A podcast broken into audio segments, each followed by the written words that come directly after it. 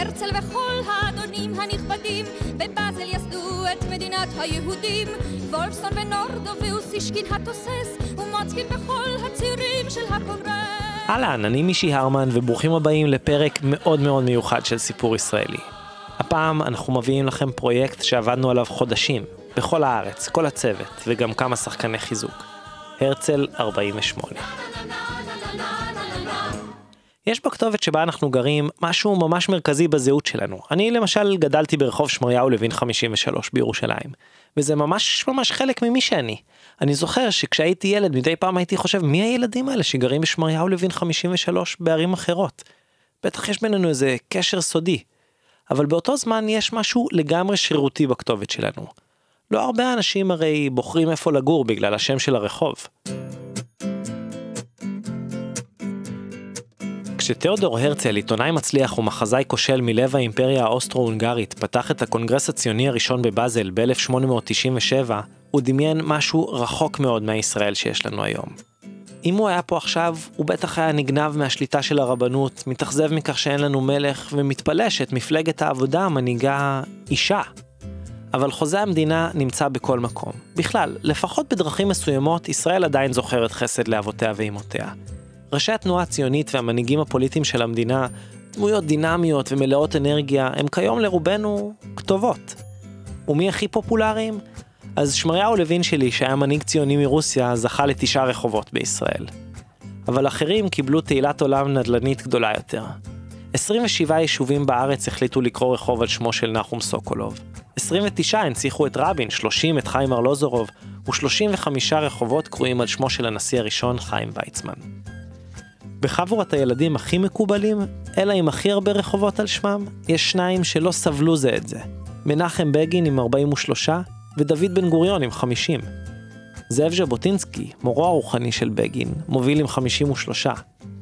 אבל הילד הכי פופולרי בכיתה הישראלית הוא לא אחר מחוזנו הטור הזקן. כן, במדינת ישראל יש 55 יישובים עם רחוב הרצל. יש מקומות שזה הרחוב הראשי, בערים רבות זה רחוב מסחרי, ויש גם הרצלים שקטים יותר, רחובות של בתי מגורים. ב-37 יישובים יש הרצל 48, ומתוכם ביקרנו ב-19. בכל אחד מהמקומות הלכנו, דפקנו על הדלת ודיברנו עם האנשים שפגשנו שם. 12 הרצל 48ים נכנסו בסוף לפרק. אז הרי לכם, המסע שלנו אחר הרצל 48, מצפון לדרום.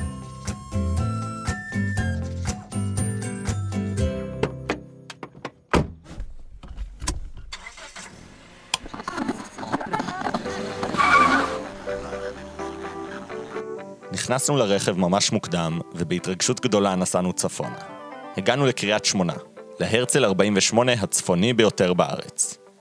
אבל די מהר הבנו שהבית עומד ריק לגמרי. פה לא נמצא עם מי לדבר.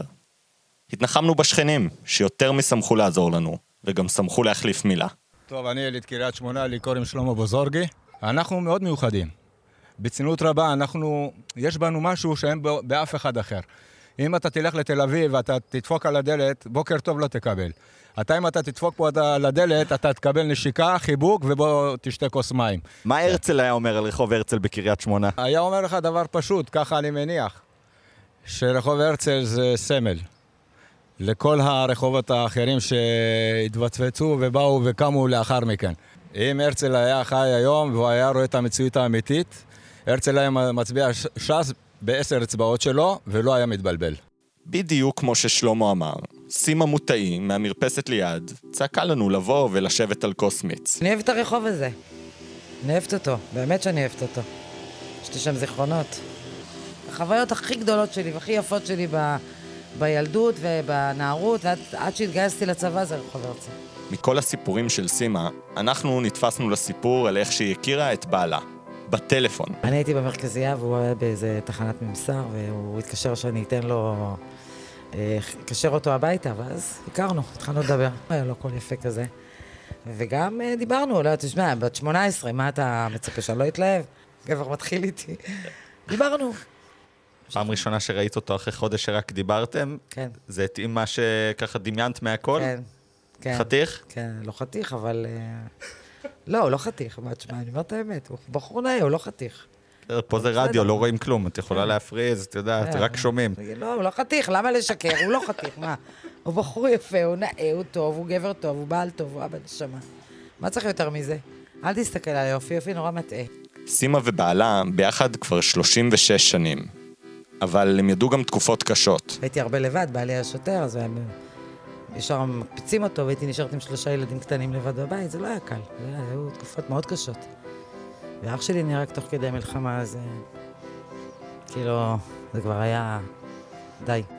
המלחמה היא מלחמת שלום הגליל, ובצירוף מקרים טרגי ומבלבל, סימה ילדה ממש באותו היום שאח שלה נהרג. ילדתי בחמש בבוקר ואח שלי נהרג בשבע. כן, ממש ככה. אני הייתי בבית חולים וילדתי את הבן, ואחי נהרג. כאילו, בצור בלבנון.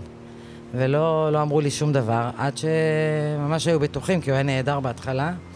כשהודיעו שהוא נהרג, אז אה, באו להודיע לי. היה לא קל וזה טראומה, בכל זאת עם תינוק. ו... באתי הביתה והייתי עם המשפחה, והיה לי מאוד קשה. עברתי תקופה לא קלה. אישה אחרי לידה לא יכולה לשבת שבעה, זו לא סיטואציה מתאימה בכלל. הייתי צעירה גם, בת 24, 5. הבן של סימה, נחום, קרוי על שמו של אחיה. קראתי אותו על שמו, והוא דומה לו מאוד, והוא ממש עם אותם תוואים, אותו אופי, ממש אותו דבר, אותו דבר, לא, לא להאמין. זה כאילו לקחת אותו ושמת במקום. זה כאילו לא, לא מקרה כזה, לא יודעת איך להסביר את זה. מערכת היחסים של אימא של סימה, שאיבדה את בנה, והנכד החדש שלה, הייתה מורכבת מהרגע הראשון. כמה ימים ראשונים לא, לא, לא, לא רצתה להתקרב אליו. כאילו, הייתה לה מין תחושה כזאת שכאילו אני אה, החלפתי אותה, החלפתי איתה. כאילו, לקחו לה בן ולי נתנו. וזו לא הייתה הרגשה טובה, לא לה ולא לי, אבל אה, ככה רצה אלוהים, אני לא הייתי אשמה. כאילו, זה לא בחירה שלי. ואז אמרתי לה, אמא, את יודעת מה? אני אשאר איתך כל החודש פה, אה, אני אגור איתך חודש ימים, אני לא אלך הביתה, אני אהיה איתך. בואי נעשה עסק, את מטפלת בתינוק בלילה ואני בבית מטפלת כל היום. אני עוזרת לך לנקות, לבשל, ואת מטפלת בתינוק, ועשיתי את זה בכוונה שהיא תתרגל אליו, והיא תתחבר אליו. וזה מה שהיה, הייתי מכינה לו בקבוק ונותנת לה, ועושה את עצמי ישנה, ושומעת אותה, איך היא שרה לו, ואיך היא מדברת איתו, וחיברתי ביניהם לאט לאט. והוא היה, אה, גם היה עושה לה סרטים כאלה של... אה, פעם אחת עשינו אזכרה בבית והכנו כל מיני דבשילים ואוכל, אז הוא רץ רץ למטבח והוא אמר לה, סבתא, מה, את מכינה לי אזכרה ליום הולדת? כאילו, הוא לא הבין, הוא היה קטן. סבתא, נכון שאת עושה לי אזכרה ויש לי גם יום הולדת? כאילו, הוא היה מדבר דברים שאמא שלי הייתה נבהלת. כל הזמן הוא היה מצביע על התמונה ואומר, את רואה, סבתא, זה אני בתמונה, הרגו אותי המחבלים, וכשאני אהיה גדול אני אהרוג את כל המחבלים. היא אף פעם לא קראה לו בשם, היא לא יכלה לקרוא לו בשם, אבל היא... היה לה שמות חיבה. כן, אף פעם לא קרא לו בשמו. זה לא תחושה נעימה לקרוא למישהו אחר על השם של הילד שלך. זו לא התחושה הקלה, בוא נגיד. זה, הוא איננו. כאילו, מה את קוראה בשמו? כאילו, זה לא, לא יודעת. אבל בסדר. תשמע, היא התרגלה, והיא אהבה אותו מאוד. היא חיה עד שהוא... הוא כבר היה אחרי צבא, הוא היה גדול.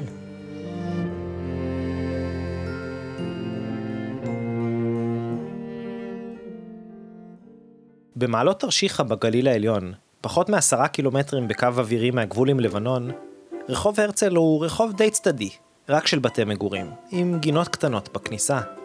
במלחמת לבנון השנייה נפלו פה איזה 600 קטיושות, כולל אפילו כמה ברחוב הרצל השקט. אבל למרות כל הטילים, משפחת גונצ'רוב חצתה חצי עולם כדי לגור בהרצל 48. מאיפה אני באתי? כן. מרוסיה, ממחוק מאוד מאוד רחוק, על יד היפן, סין, אה, יפן, סין, מאיפה? וואו. ולדיווסטוק, רחוק מאוד. 11 אלף קילומטר. הגונצ'רובים עלו לארץ ב-1998 דרך טשקנט, וטניה, האימא, מהנדסת כלכלית בהכשרתה, מנהלת עכשיו עסק קטן בבית של תפירה ותיקוני בגדים. תוך כדי זה שהיא מלטפת את קיטי החתולה, טניה סיפרה לנו מה היא הכי אוהבת לגבי רחוב הרצל. ברחוב הרצל בסדר. זה טוב שיש דרך חד סטרי, שזה אין הרבה מכוניות. זה הרצל, זה קל להגיד, קל לכתוב.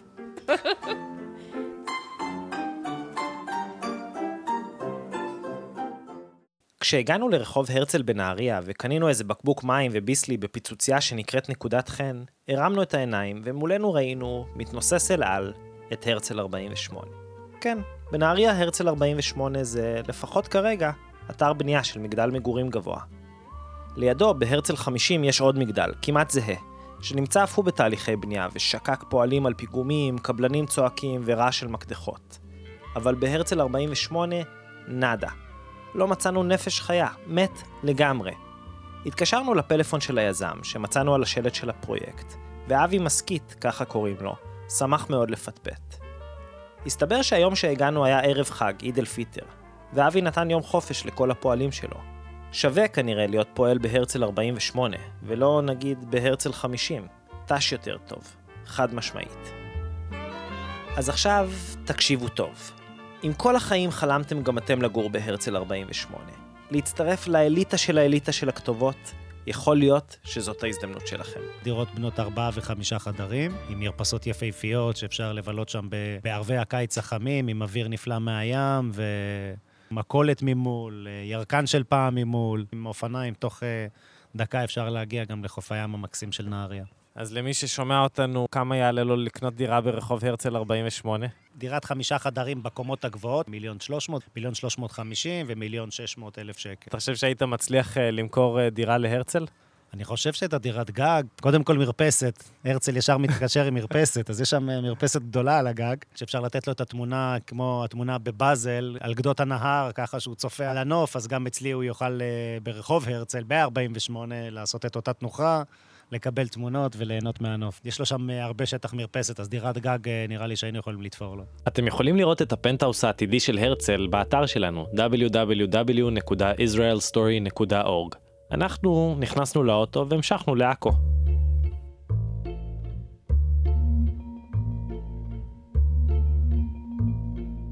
בעכו, החיפושים שלנו אחר הרצל 48 הובילו אותנו לקצביה.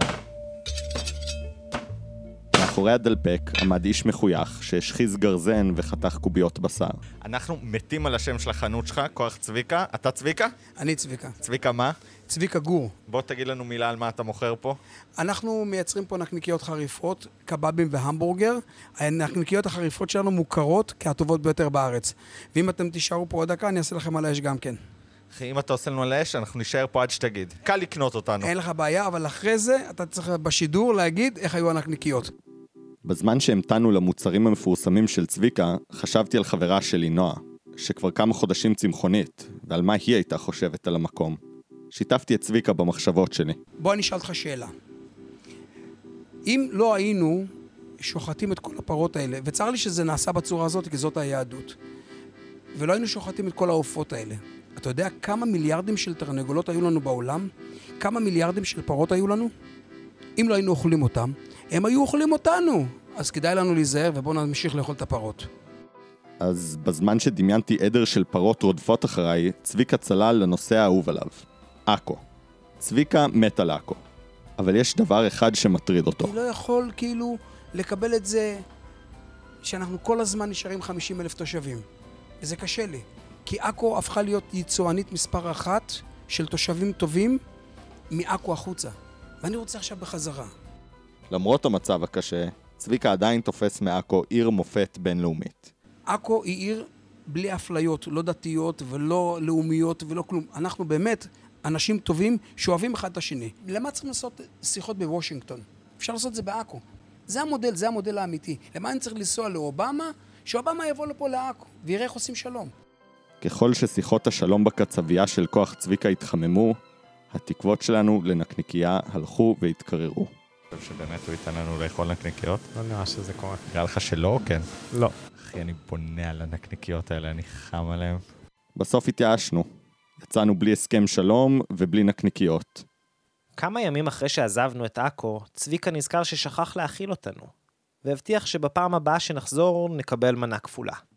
אנחנו בינתיים הדרמנו טיפה לקריות. אז ככה, בקריית ביאליק, למרות שגוגל הבטיח שיש, לא מצאנו רחוב הרצל. ובקריית ים יש אמנם רחוב הרצל, אבל רק עם מספרי בתים אי-זוגיים. 49 לא היו בבית, וב-47 גר ניצול שואה שלא ממש רצה לדבר איתנו. בקריית שמואל עברנו ליד הסניף של בני עקיבא, חלפנו ברחוב תורה ועבודה, וכמובן רחוב הנציב היפה, אבל הרצל, אין. כמה קילומטרים מזרחה משם, בקריית אתא, באה הישועה. בכניסה לבית הדירות של הרצל 48, איפה שחבורת ילדים שיחקה סטנגה, יש שתי ספות מרופטות שאפשר לשבת עליהן, לנוח ולהסתכל על הגינה והחנייה של הבניין. בקומה הראשונה, בדלת מצד שמאל, גרים בשכירות משפחת קארה. טלי, צחי והתינוק החדש שלהם, אורי. הוא כבר למד להגיד אבא השבוע. לפני כמה חודשים, מסתבר, הרצל 48 בקריית אתא הייתה זירת התרחשות די דרמטית. בקומה השלישית בצד ימין גרה אישה מבוגרת וערירית, בת 80 ומשהו, ויום אחד... יוצאים החוצה, בדיוק עם כל התיקים, יצאנו לאיזה טיול באיזה סוף שבוע, ואיך שאני יורד למטה, אני שומע צעקות, המטפלת שלה בהיסטריה. השכנה המבוגרת כנראה התעלפה. לא יודע מה, אני רואה אותה מאבדת צבעים בפנים, אחרי זה ישר התקשרו למד"א, תגיעו, יש כאן איזה... היא לא מגיבה, דברים כאלה. עד שהגיעו כוחות הצלה, לקחו כמה דקות, ניסינו להחיות אותה, בטל, תוך כדי הוראות שלהם בטלפון. אמרו, תלחץ חזק, אפילו תשבור את הצלעות. אני אמרתי, מה, עד כדי כך, ככה זה החייאה, זה אפילו לשבור את הצלעות, העיקר שבטח הזה יעלה וירד. ממש היא נראתה במצב שכאילו כבר זהו. נגמר, הצבע, הפנים שלה הלבינו, ממש כאילו האדם עזב אותה.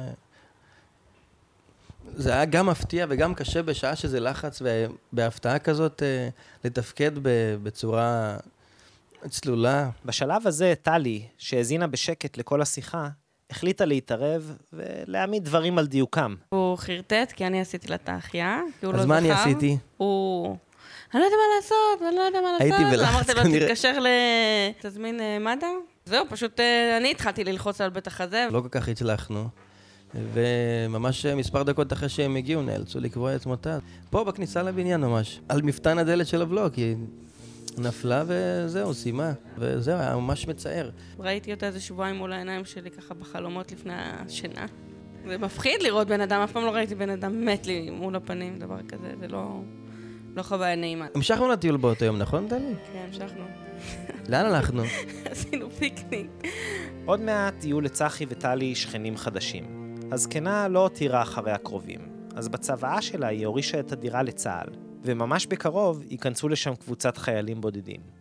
מקריית אתא, צחי, טלי ואורי, שניסה כל הזמן להכניס את כל המיקרופון שלנו לפה שלו, המשכנו דרומה, לחיפה, איפה ששלמה מיטל הצטרף למסע. בבוקר חם ולח של אמצע אוגוסט ירדתי לשכונת הדר בחיפה. בידי הרומן של תיאודור הרצל אלטנוילנד, שפורסם ב-1902.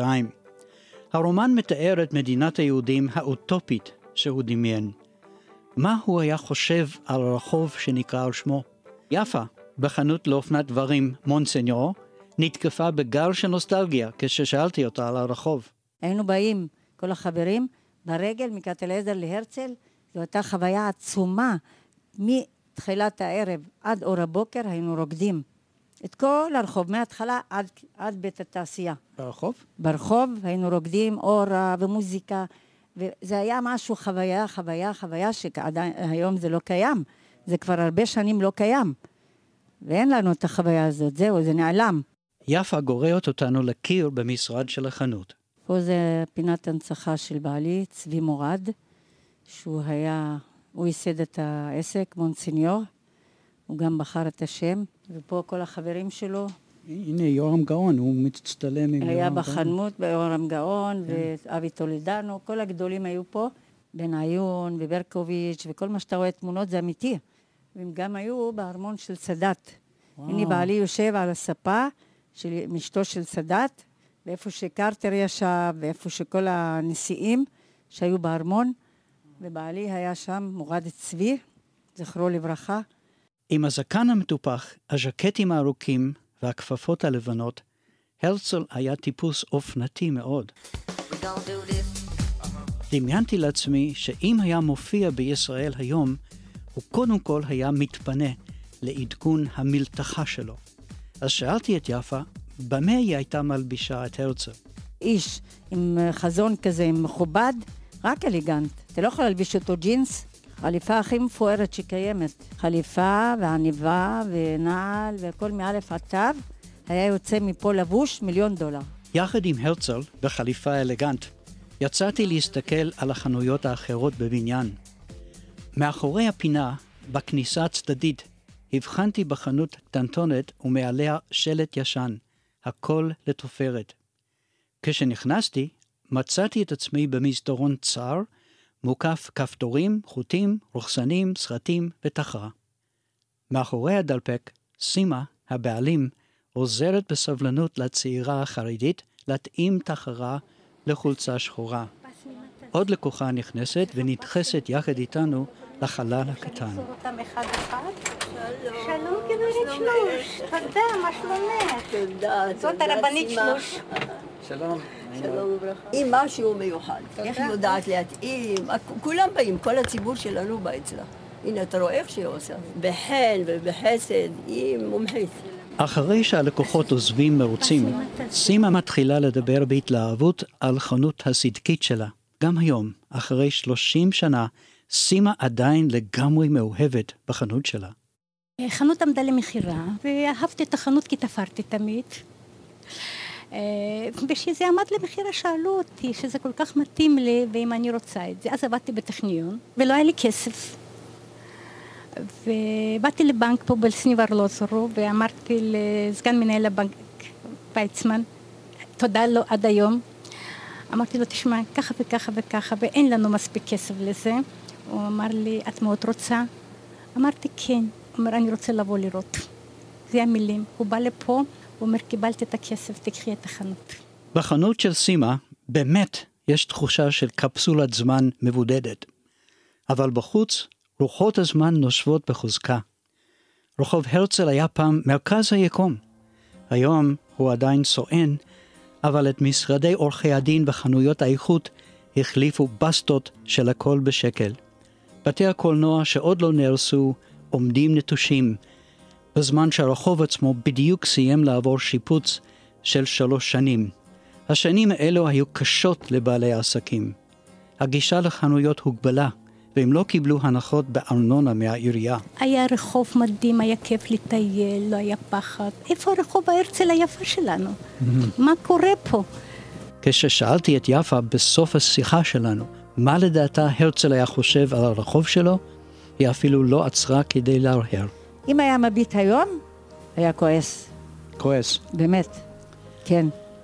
בדרך הביתה אני מנסה לדמיין את האלטנוילנד שעליה הרצל חלם, ולאמוד את המרחק בין החזון למימוש. האם יפה צדקה? האם הרצל היה כועס? אני נזכר במילות הסיום של ספרו ומבין שלא. חלום ומעשים, הוא כתב, אינם כה רחוקים זה מזה כפי שחושבים. כל מעשה אדם היה פעם חלום, ושוב יהיה חלום.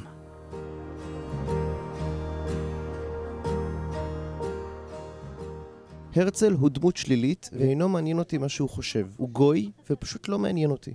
מה זאת אומרת הוא גוי? הוא, הוא לא מעל את בניו. כן, אבל הוא היה יהודי. הוא לא היה יהודי. בשנת 2001 התכנסה ועדת השמות של עיריית בני ברק, ושבוע אחרי פטירתו של מנהיג הקהילה הליטאית, החליטה להפוך את הרצל לרחוב הרב שך. היום, אחרי יותר מ-12 שנה, עדיין אפשר למצוא את השם הרצל בכניסה לחלק מהבניינים, אבל כמו ששמעתם, לתושבים אין הרבה נוסטלגיה לשם הקודם של הרחוב.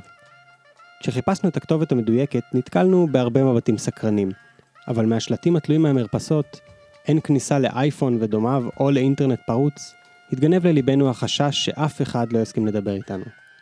ברחוב הרב שח 48 עצמו עומדים שני בניינים, ובכל אחד תשע דירות. טיפסנו במדרגות של הבניין הראשון, לקומה העליונה, והתחלנו לדפוק. אבל דלת אחר דלת נתקלנו בסירוב מנומס.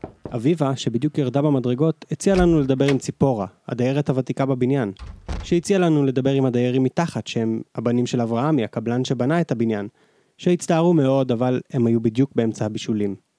בבניין השני החלטנו להתחיל מלמטה, כדי לשנות את המזל, אבל אותו סיפור. המשכנו לדפוק בדלתות במכניות, בלי באמת להאמין שיצא לנו מזה איזה סיפור. אבל בקומה העליונה, בדירה מספר 9 פתחה לנו את הדלת אישה מחויכת, וחבורת נכדות ביישניות הציצו בנו מבעד לשמלה שלה. שמי בתיה וייס, אני גרה ברחוב הרב שח 48. יש לנו כאן תשעה דיירים, כולם חרדים, חלק ליטאי, חלק חסידי, אנחנו חיים בהרמוניה. היא הכניסה אותנו לביתה, ישבנו יחד סביב שולחן האוכל. ביד אחת החזיקה את יהודה, הנכד הצעיר ביותר שלה, וביד השנייה לקחה מאיתנו את המיקרופון. שאלתי אותה מה הדעה שלה על כל העניין הזה של שינוי שמו של הרחוב. שם של רחוב לא משנה רחוב, זה ברור. הרבה שמות שמופיעים בערים אחרות לא מקובלים כאן בבני ברק. ולאט לאט משנים את כל ה... את כל הרחובות לשמות של אדמו"רים וצדיקים. גם האדם הזה שאני חושבת שהבנים שלו התנצרו, המהלך החיים שלו לא היה בדיוק המהלך המקובל בין החרדים, אין שום טעם להחזיק רחוב על השם שלו. ילד קטן ישאל מי זה הרצל? הוא לא צריך לדעת, בשביל מה? למרות מה שבתיה אומרת, בשיטוט שלנו בהרצלים בכל הארץ, היו לא מעט אנשים שלא ממש היו סגורים על מי זה האיש הזה שהרחוב שלהם קרוי על שמו. אבל כל חרדי שפגשנו, ידע בדיוק במי מדובר. עד עכשיו, בני ברק הייתה בדיוק מה שציפינו, אבל ככל שדיברנו עם בתיה יותר, הסטריאוטיפים התחילו להיסדק. חוץ מלגדל חמישה ילדים, עשרות נכדים ואפילו נינים, ב-42 השנים האחרונות, בתיה ובעלה מנהלים חנות נעליים קטנה באחד הרחובות הסמוכים. שנים של עבודה בחנות הנעליים, קצת התישה אותי נפשית. אסור לומר שהחנות משעממת, כן? כי זה בכל אופן מקום שאנחנו חיים ממנו. בתיה הרגישה שהיא מתייבשת במכירת הנעליים, ופנתה ללימודי רפואה משלימה. היא למדה דיקור סיני, רפלקסולוגיה, שיאצו, תמיכת לידה, צמחי מרפא ועוד. שאלנו אותה אם כל חוכמת המזרח הזו לא מתנגשת עם היהדות. היא הסבירה לנו שהעקרונות הם אותו דבר. הרמב"ם אה, מדבר עליהם ואנחנו מכירים אותם, אדמה של מים, של אה, אש ורוח, זה בעצם יסודות שנמצאים אה, ביהדות והסינים לקחו את זה מאיתנו. כשבן אדם נולד עם אש מאוד מרובה, אז אומרים, טוב, זה אדם כעסן, שייקח סכין מוהלים ויעשה ברית, כי האופי שלו הוא אופי של אש. אבל באיזשהו שלב, בתיה, שנדמה שלא מפסיקה להתפתח ולהשתנות, פנתה לעיסוק חדש. אני דור אה, שני להורים יוצאי שואה. ברור שמי שעובר סבל של שואה, אה, מעביר משהו בגנים שלו גם לילדים, לדור השני. אז בתיה התחילה לנבור בסיפורים המשפחתיים, ושמעה מדודה שלה, ניצולת שואה, את הסיפור על סבא יהודה. כשנתנו את ההוראות לאסוף את היהודים וכל אחד קיבל אה, אפשרות לשאת איתו כמה קילוגרמים, הוא ביקש שיארזו לו במקום שתי החולצות את הקיטל של יום כיפור. הבן אדם כנראה הרגיש שהוא לא חוזר, והוא הכין לו פשוט את התכריכים. זה עשה לי רושם מדהים. אמרתי, ככה בעצם יהודי צריך לחיות. בתיה קיבלה השראה. היא אספה סיפורים מקרובים ורחוקים והפכה לסוג של היסטוריונית של השואה. כתבתי ספר, ביתי לא עת לבכות, כי אימא הייתה במוטו של החיים שלה, שבכי לא יוביל לשום דבר, צריך להתקדם הלאה בחיים. בתיה, אגב, כבר התקדמה הלאה. והספר השני שלה על השואה עומד לצאת ממש בימים אלה. רגע לפני שהיא יצאה לעזור לבעלה בחנות הנעליים, שאלנו אותה איזה מין בן אדם היא, איזה יסוד מאפיין אותה. אה, אני מעדיפה לא לענות. תעשו סלט מהכל, תחליטו מה אתם רוצים. עוד מידע על הספרים של בתיה תוכלו למצוא באתר שלנו www.israelstory.org או שפשוט תקפצו לחנות שלה ברבי עקיבא 112, ותצאו על הדרך גם עם איזה זוג נעליים חדשות, ועצה לגבי כאב הגב שמסרב להרפות. בתל אביב, הרצל הוא רחוב הרהיטים. וגם ב-48 אתם יכולים לקנות ספה או מזרון למיטה. טיפסנו בחדר מדרגות אפל, ומעל לקומת המסחר, הכל מחסנים נעולים. אבל בקומה העליונה חיכתה לנו דלת עץ פשוטה, בלי זמזם, בלי איזה שלט uh, כאן לחיים בכיף, צבעוני. דפקנו בדלת, מוזיקת הטראנס נפסקה, ואיש במכנס קצר ובלי חולצה, פתח לנו את הדלת עם חיוך רחב. שאלנו אם אנחנו מפריעים, ובניגוד לנבואות של שלמה בוזורגי מקריית שמונה, הוא מיד הזמין אותנו פנימה לקפה. ברגעים אלה ממש תפסתם אותי מתבטל, כרגע. בגלל זה אני גם בבית. בתהליך של אבטלה. זה עופר. הוא עבד עד לאחרונה במחסן לסכינים, סכיני שף הוא מדייק. ועכשיו הוא מחפש עבודה. הוא גר בדירת חדר, אולי ארבע על ארבע, מיטה, שולחן מחשב, מטבחון ומרפסת קטנה שממנה עופר מעשן קאמל ומשקיף על רחוב הרצל. מעל שולחן המחשב תלויים עשרות פורטרטים שצייר, ובפינה של העין, ארנבת אפורה הופיעה לשבריר שנייה ונעלמה מתחת למיטה. היא יכולה לצאת פתאום אם היא תרגיש בנוח, אבל uh, לא יודע אם יהיה לכם את כל היום, חכות. אז כמובן שהשאלה הראשונה שלנו לעופר הייתה, מה הסיפור עם הארנבת? יום אחד אני יושב פה בשעות בחמש בערב עם חבר שלי, הדלתות פתוחות, הוא היה גר אה, דלת לידי. ושתי הדלתות שלנו פתוחות, ופתאום נכנסת ארנבת קטנה. נכנסת לתוך הזה, מזדחלת לתוך הדירה, את האינסטינקט הבסיסי זה ללכת לתפוס אותה כזה. היא ברחה למטה למדרגות, והרחוב סואן בחמש בערב, הרצל, רהיטים ופקקים ואנשים וזה. ירדתי למטה, וזהו, היא נעלמה. אז עליתי בחזרה הביתה, והמשכנו לשבת פה. אפילו לא דיברנו על זה, לפי דעתי. ואחרי עשרים דקות היא מגיעה שוב, עוברת את כל הדרך, כל המדרגות, כאן ומתיישבת לידי, בין הרגליים שלי.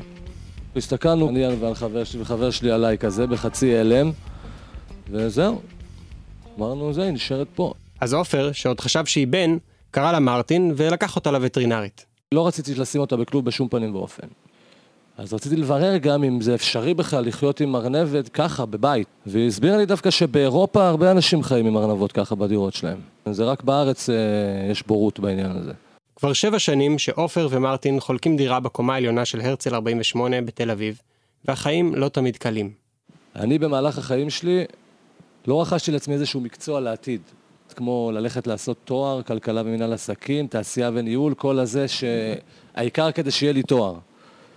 עכשיו אני מבין שזה טעות. זה, רציתי לחיות כמו אומן כזה, מצייר ומתעסק במוזיקה, ולמדתי מוזיקה ולמדתי סאונד וזה, וזה לא כל כך הולך, זה לא כל כך uh, מסתדר, וזה מבאס אותי.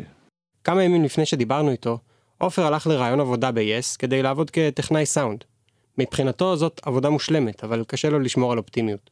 יש שם עשרה מועמדים, ואני אחד מהם, בלי ניסיון בתחום. הראיון דווקא היה נחמד, לפי דעתי. vibe כזה טוב, וכימיה עם המראיינים וזה, אבל... אה, לא יודע. המשכנו לשבת אצל עופר די הרבה זמן, וקיווינו שמרטין תצא להגיד לנו שלום.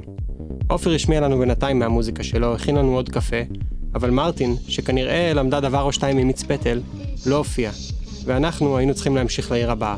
אז לפני שהלכנו, שאלנו את עופר אם יש לו איזה מסר לאומה. תהיו אנשים טובים ונחמדים, ולא צריך ניסיון בכל דבר. אפשר לצבור אותו באיזשהו שלב. אז אם אתם בעניין של טראנס פסיכודלי, תוכלו למצוא קישור ליצירות של עופר באתר שלנו. אנחנו כבר מיהרנו לאביב בקרמן, שחיכתה לנו בבת ים. אין מי שלא מגיע להרצל 48. ולמה אני אומרת דווקא 48? כי זו הירידה לס... לצלע. חוף הצלע זה חוף שמוכר בבת ים.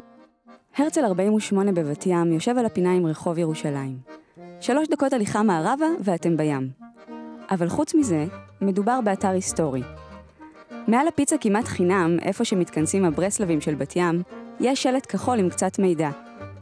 מסתבר שהבניין נבנה בשנות ה-30 ושימש כמטה הנוטרים, כוח שיטור יהודי בתקופת המנדט.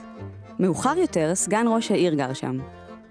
אבל ב-33 השנים האחרונות, הסיפור של הרצל 48 בבת ים הוא הסיפור של נחמה ואבי. אסור לספר, אז הייתי מתחת לגיל. אכלנו ארוחת בוקר ביחד, וככה הכרנו. וכבר היה קליק מהרגע הראשון? היה כנראה שכן. מצידי כן. שאלתי אותה בת כמה את אחרי פגישה שנייה שלנו. היא אומרת לי 16, אני נבהלתי, מותק שלי. מאיפה עד איפה אני? אני חמור גדול. אבל נחמה לא נבהלה. היא אמרה לו, אז מה אם אתה בן 30? כעבור שנתיים, כשנחמה הייתה בת 18, הם התחתנו. היום הם נשואים יותר מ-40 שנה, ועדיין כשהם עומדים אחד ליד השנייה, יש להם שפת גוף של זוג אוהבים צעיר. ההתחלה הייתה יותר מסובכת. אבי עבד בבניין, במשך עשר שנים לא לקח אף יום חופש, עד שנפצע. בזמן הזה הספיק לחסוך מספיק כסף כדי לקנות חנות קטנה לכלי כתיבה, בהרצל 48 בבת ים. כמה שנים מאוחר יותר הם התרחבו ורכשו את הקיוסק הסמוך. לידו, על הפינה עצמה, עמדה מכולת בבעלות של בחור גרוזיני מבוגר. הוא היה סטלן. מדבר כמו, איך אומרים הבת ימים? הוא אצלי בקיוסק היה קונה כל יום בבוקר בקבוק וודקה. ותמיד הוא היה במצב רוח כזה טוב. הוא בא עם ההצעה, ואני זרמתי איתה. אני גם טיפוס שזורם, לשחות אני לא יודעת, אבל לזרום אני יודעת. בעל המכולת הציע שיעשו עץ או פאלי. המנצח יקנה את העסק של השני. נחמה הטילה את המטבע. וניצחתי. וואו, איזה מזל. אני, ו... מה, מה זה מזל? זה אכלתי אותה, מה שנקרא. למה? מכולת זה לא בית הבראה. זה קשה מאוד. אחר כך שסיפרתי לבעלי שבעצם מה שעשיתי, אז הוא אומר לי, טוב שהשתגעתי. 15 שנה נחמה ואבי ניהלו יחד את המינימרקט השכונתי. עד שיום אחד אבי נשבר. הוא בא לנחמה ואמר לה שפשוט נמאס לו לקום כל בוקר בחמש כדי לקבל משלוחים. אמרתי לו, אתה יודע מה, אבי? שב בחוץ ותחשוב מה אנחנו עושים. אבי הקשיב לעצת אשתו, ישב בחוץ, וההשראה באמת הגיעה. תוך חודש הם עשו מכירת חיסול, שיפוץ קטן, ופתחו מחדש בתור נחמה פעמיסטור, או בקיצור, הפעמיסטור, חנות לכלים חד פעמיים. הבעיה היחידה הייתה שאבי ונחמה היו ברורים לגמרי לגבי כל מה שקשור לעולם החד פעמי. אבל... ברוך השם יש לנו את האינטרנט. והאינטרנט, מה זה יד ימין שלך? חבל על הזמן. את מגיעה לכל פיפס שאת רוצה בעצם. ו- וככה הגעתי. הגעתי למקורות. בערבים, כשהם מצטופפים יחד מול מסך המחשב, נחמה ואבי התאהבו בעולם החד פעמי. אני לדעתי ב top של ה top עומד החד פעמי. זה מדהים, זה, זה עולם מלא. תתארי לעצמך, יש סירים. סירים. חד פעמיים? לבד- חד פעמיים. מה את אומרת? מעולה. מה, לגז? לגז. חבל לעשות כלים או להכין למדיח. פשוט זורקים את הכוס. אם יש לך בשרוול 100 כוסות, מה את צריכה יותר מזה? עולות פחות ממים שאין לנו במדינה, וסבון שעולה יקר. בשלב הזה אבי לקח אותי לסיבוב בחנות, ועבר איתי על הסחורה פריט פריט. תגידי שזה חד פעמי. לא יאמן. נחמה אוהבת מגשים, תראי. כל אלה, שלוש טורים. אבל ברגע שנחמה עוזבת את החנות, הוא מקרב את הפה אל המיקרופון ומשתף אותי בסוד. לנחמה יש יום הולדת ב-12 לספטמבר. כן. אני לוקח אותה למסעדה, עזריאלי, קומה 50. וואה. היא לא יודעת. אנחנו עושים דיסק עם כל התמונות, כל מכתבי האהבה שהיא כתבה לי, יש לי עשרות מכתבי אהבה. את רואה, אני מתרגש? כן, אני רואה. יש לך עיניים נוצצות.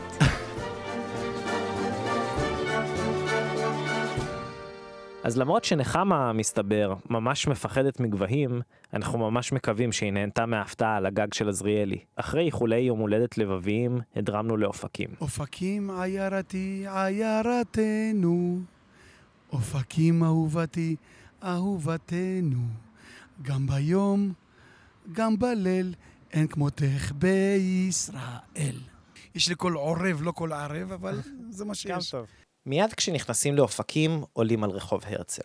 כנראה שכשמנהיגי מפא"י ייסדו את אופקים ב-55, ומיד הקימו מעברה של צריפים, פחונים ואסבסטונים, הם רצו שהעולים ממרוקו וטוניסיה יבינו מי בעל הבית האמיתי של הציונות. ומאז, אופקים היא עיר של עולים. הגיעו גלים של יהודים מצרים, קראים, אלג'יראים, פרסים, הודים ורומנים, ובשנות ה-90 הצטרפו אליהם גם הרוסים והאתיופים. היום בערך רבע מאופקים הם חרדים, ובאמת לא היה כל כך מפתיע שבהרצל 48 יש בית כנסת, עץ חיים, שנוסד על ידי הרב ביטון מרדכי, ליוצאי מרוקו. בגינה בקדמת בית הכנסת שתלו נציגים של שבעת המינים, תאנה, זית, רימון. בדיוק הסתיימה תפילת מנחה, וכשהגענו פגשנו את שמעון משה פרץ, שהיה עד לא מזמן משגיח כשרות, והיום הוא מדריך קווקזים. עדה מאוד מאוד מיוחדת, תרתי משמע, לטוב ולמוטב. אז תגיד, כמה זמן אתה כבר באופקים? או, שאלת שאלה נפלאה. נולדתי כאן וגדלתי כאן, וזה מקום, וזה ביתי. ממש ככה. לא היו תאורה, לא היה כלום כשהיינו קטנים. לא היה תאורה, אני נולדתי פה, הכל היה חשוך כמו מצרים, עכשיו ברוך השם.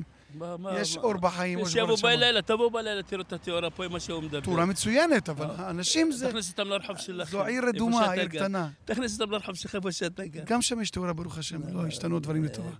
אסור, אנחנו לא, לא כפויי טובה, אנחנו לא יורקים ב- בבאר ששתינו ממנו מים. המשפחה שלך מאיפה הגיעה? ההורים שלי הגיעו ישירות ממרוקו במשאיות, רימו אותם כמו כולם, אמרו, מה אתם רוצים, ערים טובות וזה, ראיתי אותם פה בפחונים, בכניסה לעיר רחוב הרצל, היו פחונים, וזה הם הסתדרו בערך כמעט שנה, השם ירחם. אין ללא שירותים, ללא זה, הכל היה בתנאים, תנאי מאהל. אבל היום שמעון הוא אולי התושב הכי מורעל באופקים. בוודאי באופקים, כן, באופקים, באופקים, מרוצים באופקים. העיר שכולם מכירים את כולם, אנשים פשוטים, עמך, יש חביבות, יש אכפתיות. באמת שזה ככה. אני אופטימי ללא תקנה, ולא לא סתם אופטימי, יש לי גם קבלות. למשל, אשתי לא, לפני מזמן, מזמן מועט נפלה פה ב- בברקול, נפלה מסכנה בזה, והיא אישה גדולה, תרתי משמע, אישה גדולה. אז אה, באו ישר כולם להציל, לעזור, לשתות, אמבולנסים, הכל. כן. זה לא השתנה באופקים שלנו הקטנה. שתבינו, אחים יקרים, אם אתה אדם שאוהב, מחייך לכולם, כמים לפנים, לב אדם מלב אדם. אז ככה השם מסדר לך רחמנים ועוזרים סביבך. אם תיתקלו בשמעון ברחוב, סביר להניח שמיד תתייגו אותו. חרדי, קצת שמן, פאות ארוכות וזקן לבן. אבל האמת, הוא מפתיע. הייתי רווק עד גיל 40, שהפוך על הפוך מכל החרדים, אני יהודי דתי שהתחתנתי בגיל 40. מתנה, חיכיתי 40 שנה, היה שווה. כל רגע לחכות לאישה הנפלאה שלי. מה, היית בישיבה עד אז? לא. עבדתי, צילתי בצבא, טיילתי בעולם, באירופה, באמריקה, למדתי שמונה שפות. קודם כל, כמובן, עברית, ערבית אה, מרוקאית, שזה דיבורית. ערבית של ערבים, אני קורא וכותב ערבית, ערבית של ערבים, כי אני הייתי בחיל מודיעין, הייתי אלחוטן. וצרפתית מצוינת, כי ההורים שלי ממרוקו, צרפתית. גרתי בצרפת בעצמי. אנגלית אמרנו? אמרנו אנגלית? לא, כן, לא אמרת. אנגלית עכשיו אנחנו אומרים. ספרדית. הולנדית מצוינת, אני דובר כי הייתי תקופה בהולנד. השפה השמינית זה רוסית. אה, שפה התשיעית שלי בדרך היא קווקזית. ואני לא צוחק. תביא לי פה קווקזי, תראה איך אני מדבר איתו. אתה רוצה קצת יידיש? יאללה. יאללה. גוואלד, איך רד אסך יידיש? בת זוג מיר. מחוץ לבית הכנסת, שמעון סיפר לנו סיפורים נפלאים, שנשמעו ממש כמו מעשיות חסידיות. בסוף, כשלכולנו כבר נהיה חם תחת השמש האופקימית, הוא אפילו הזמין אותנו הביתה, לפגוש את אשתו יונה וחמשת ילדיהם. כשהגענו, הוא הסביר להם מה אנחנו עושים שם. הם בודקים רחוב הרצל 48 כקום המדינה שנת 48, אז הרצל 48 זה מספר שהם לא ידעו, זאת אומרת, מספר מוח, מ' זה 40, ח' זה 8, זה מוח, זה שכל, אז שכל קיבלנו הרצל. הבית היה קטן, והילדים כולם הצטופפו על הספה לפטפט. אבל זה בדיוק הדבר הכי בולט אצל שמעון. הוא שמח בחלקו. אני עני מאוד אפילו בכסף, אבל מיליארדר ברוח. זה פחות או יותר שמעון משה פרץ. כשנפרדנו, שמעון מאוד התרגש. אני אוהב אתכם. אחים שלי, תודה רבה. תראה, עם ישראל טוב. אני אוהב את כל עם ישראל, אין אצלי חוקים, כולם אתם ילדים שלי, אחים שלי. עזבנו בצער את משפחת פרץ והמשכנו לבירת הנגב.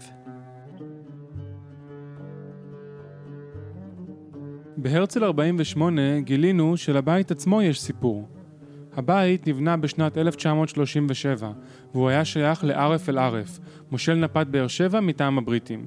הוא נולד למשפחה ירושלמית מכובדת, היה איש משכיל, למד באיסטנבול, נפל בשבי במלחמת העולם הראשונה בתור קצין בצבא הטורקי, וברח חזרה לארץ ממחנה שבויים בסיביר.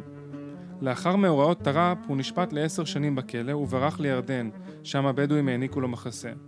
יותר מאוחר הבריטים העניקו לו חנינה ואפילו הפכו אותו למושל הנפה. ערף לקח את התפקיד ברצינות, למד את מנהגי הבדואים ואף כתב עליהם ספר של 1500 עמודים. בשנת 1936 במאורעות תרפ"ט ערף הרגיש קרוע. מצד אחד הוא צידד במאבק של הערבים והבדואים בממשל הבריטי, ומצד שני הוא בעצם היה הממשל הבריטי בעצמו. אז הוא חשב על פתרון די מתחכם.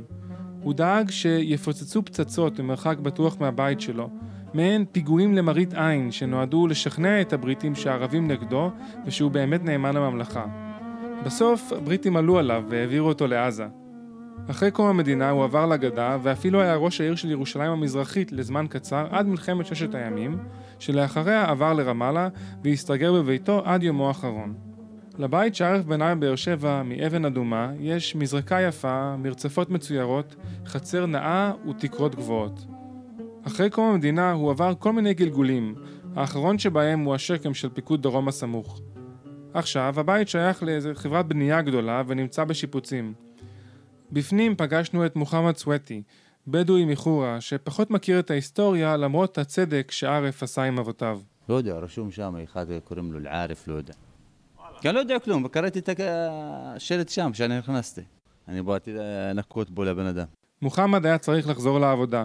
כך חולפת לה כנראה תהילת עולם. אז יצאנו החוצה ושם פגשנו את מיכאל, פנסיונר צרפתי שישב על הספסל והשקיף על הנעשה בבוקר יום חול. אני צרפתי, מבטן ומלידה. וההורים שלי צרפתים, מבטן ומלידה. זה כואב להם, זה מה שכואב להם פה במדינה, בעיר הזאת. המרוקאים השתמשו, התנפלו עליי, בכוח, בכוח הם רצו לעשות ממני מרוקאי. אני לא מרוקאי. אין לי שום תרבות, אין לי שום דבר עם המרוקאים. כל הכבוד מונח בפניהם והכל, אבל אין לי, אני לא יכול לומר שאני מרוקאי, כשאני צרפתי, אני לא יכול לשקר לעצמי. זה חינוך אחר לגמרי. אני אף פעם לא שמתי לה, את הרגליים שלי במרוקו, אבל אני מכיר מרוקו והמרוקאים יותר טוב מעצמם. אני מכיר את התרבות שלהם וכל זה, כל מיני דברים. הביאו את זה, זה תרבות ערבית. זה לא יהודי, שום דבר יהודי. הם הביאו את הלכלוך איתם. מתלונות על מרוקאים, מיכאל עבר לדבר על נשים. הייתה בחורה, בטי קראו לה, צרפתייה. היא שמה את הפצצה בפרלמנט הבריטי. הקימה איזה מין של קברה כמו בצרפת, עם ז'וליאט גרקו, זאת אומרת, אה, קברט אה, מתורבת של אה, אנשי אינטלקטואלים וכל זה. לא, לא, לא פושעים כמו שרואים אנשים עכשיו שהולכים שם, שותים בירה וכל זה, נשארים. לא, זה היה משהו אחר לגמרי, בסגנון אחר לגמרי. יש לך חברה עכשיו? לא, לא, אין, לי אף אחד. לא, לא, ברצינות, אין לי אף אחד. יש אחת שרודפת אחריי, אני לא רוצה אותה. לא רוצה, אמרתי לה במפורש. לא רוצה. היא מטומטמת, והיא משוגעת. קודם כל, היא שמנה וכל הדברים, לא רוצה. הייתי עם הבנות היפות ביותר בפריז. היפות ביותר, הייתי אפילו עם דוגמניות. אז אני הולך לשמנה, מה, מה אני משוגע או מה?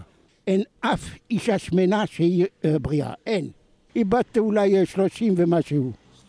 כן, משוגעת. ובן כמה אתה? שמונים פלוס.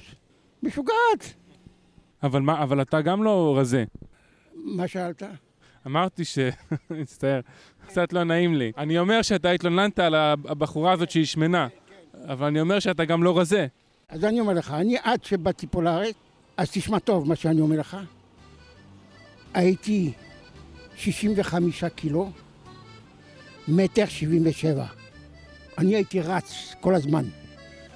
הייתי, אתה יודע מה, היו רואים אותי בפריז בשער הניצחון, חמש דקות אחרי זה היו רואים אותי אה, בלאופרה.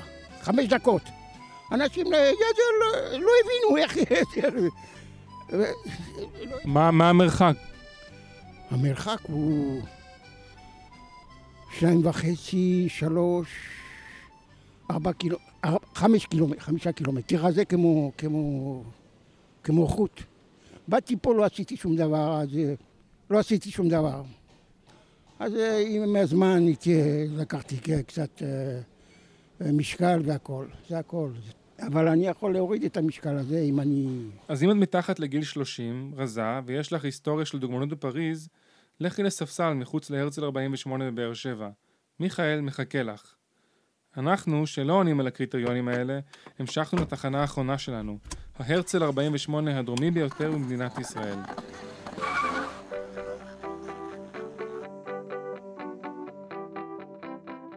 כש-36 המשפחות הראשונות הגיעו לדימונה באמצע שנות ה-50, הם כל כך התבאסו, שמיד קראו ליישוב הקטן באמצע המדבר הלוהט דמעונה, בעין. בא, הביאו אותנו לצריפים, 40 צריפים סך הכל, הביאו עולים חדשים ממרוקו, שכולם רצו לגור בחיפה. אמרו להם, דימונה וחיפה זה עשר דקות, מה, אוטובוס, מה בעיה?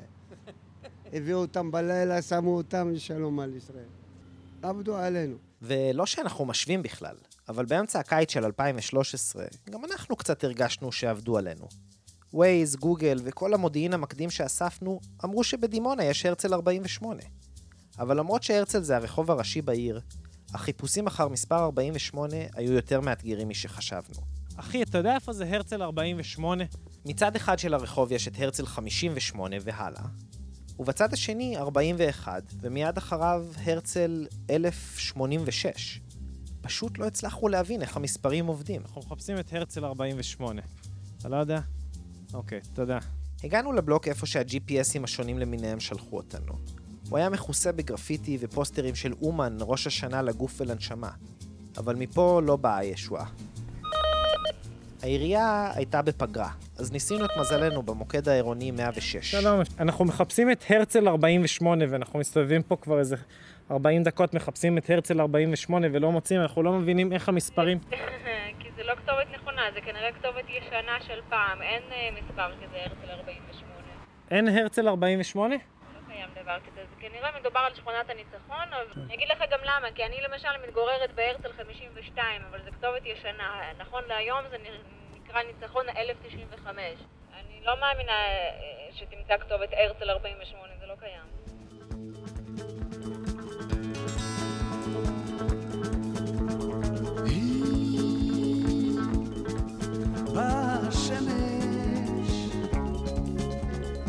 היה משהו סימבולי בזה שאת ההרצל 48 האחרון לא בדיוק מצאנו. גם הרצל עצמו לא ממש מצא את מה שחיפש. למרות כל השתדלנות שלו עם קיסרים אירופאים, סולטנים טורקים ובנקאים יהודים, לא קמה פה מדינת היהודים האוטופית שעליה הוא חלם. וכשהוא מת בבית הבראה באדלך שבאוסטריה ביולי 1904, מדינת היהודים עוד הייתה חלום רחוק. אבל הוא היה אופטימי. קצת לפני שהוא מת הוא סיפר לקרוביו שהוא יכול להיות רגוע. בני עמי אנשים טובים ומצוינים, הוא אמר. ומחברו הנוצרי הכומר הכלר הוא ביקש, ברך את פלסטינה בשבילי. נתתי את דם ליבי עבור עמי. אמנם עברו עוד 44 שנים ושואה שחיסלה שליש מיהודי העולם, אך בסוף כן קמה למדינה. שונה מאוד מזו שהרצל דמיין. את התוכנית ערכו ויצרו יחד איתי יוחאי מיטל, רועי גילרון ושי סטרן. תודה ענקית לצוותי התגבורת אביב בקרמן, דפנה ברקת ושלמה מיטל. אם במקרה פספסתם את אחד הפרקים הקודמים שלנו, אתם תמיד יכולים למצוא את כל פרקי העונה, יחד עם כל מיני אקסטרות מגניבות, כמו תמונות מההרצל 48 השונים של היום, באתר שלנו, www.israelstory.org. יש לנו גם פייסבוק תחת סיפור ישראלי, שאתם יכולים להגיע אליו גם מאתר.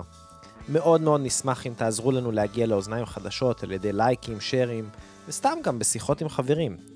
תודה לאסף סיטון, אמן הסאונד, לשי ועדה כהן על הבית המקסים בכפר ורדים, לעידו ליפסקי, למפיקה המגניבה ולעיתים רודה שלנו שי אשרי, וכמובן לבוסית שלנו, הגברת אתי אנטה, שהסתכלה על התמונה הממוסגרת של הרצל על הקיר במשרד שלה ואמרה, הוא לא חתיך, למה לשקר? הוא לא חתיך, מה? הוא בחור יפה, הוא נאה, הוא טוב, הוא גבר טוב, הוא בעל טוב, הוא אבא נשמה. מה צריך יותר מזה? אבל יותר מכל, אנחנו רוצים להודות לכל תושבי רחוב הרצל היקרים, בכל הארץ, שלא חשבו שאנחנו עובדים עליהם, הזמינו אותנו פנימה, השקו אותנו, וסיפרו לנו את הסיפורים שלהם. היה לנו כל כך כיף לפגוש אתכם. בפרק הבא אנחנו יוצאים לעוד מסע, אבל מסוג אחר לגמרי. ממסע כומתה של בנות יחידת עוקץ ועד לתלאות של פליט אריתראי בדרך לעבודה בישראל, מהתאפקות הירואית ברכבת התחתית להשתתפות בכנס שרקנים בסין, סיפור ישראלי אורז תרמיל, לא שוכח כובע ונעלי הליכה נוחות, ויוצא למסע. אנחנו מקווים שתצטרפו גם אתם. עד אז, ממני מישי הרמן ומכולנו, יאללה ביי.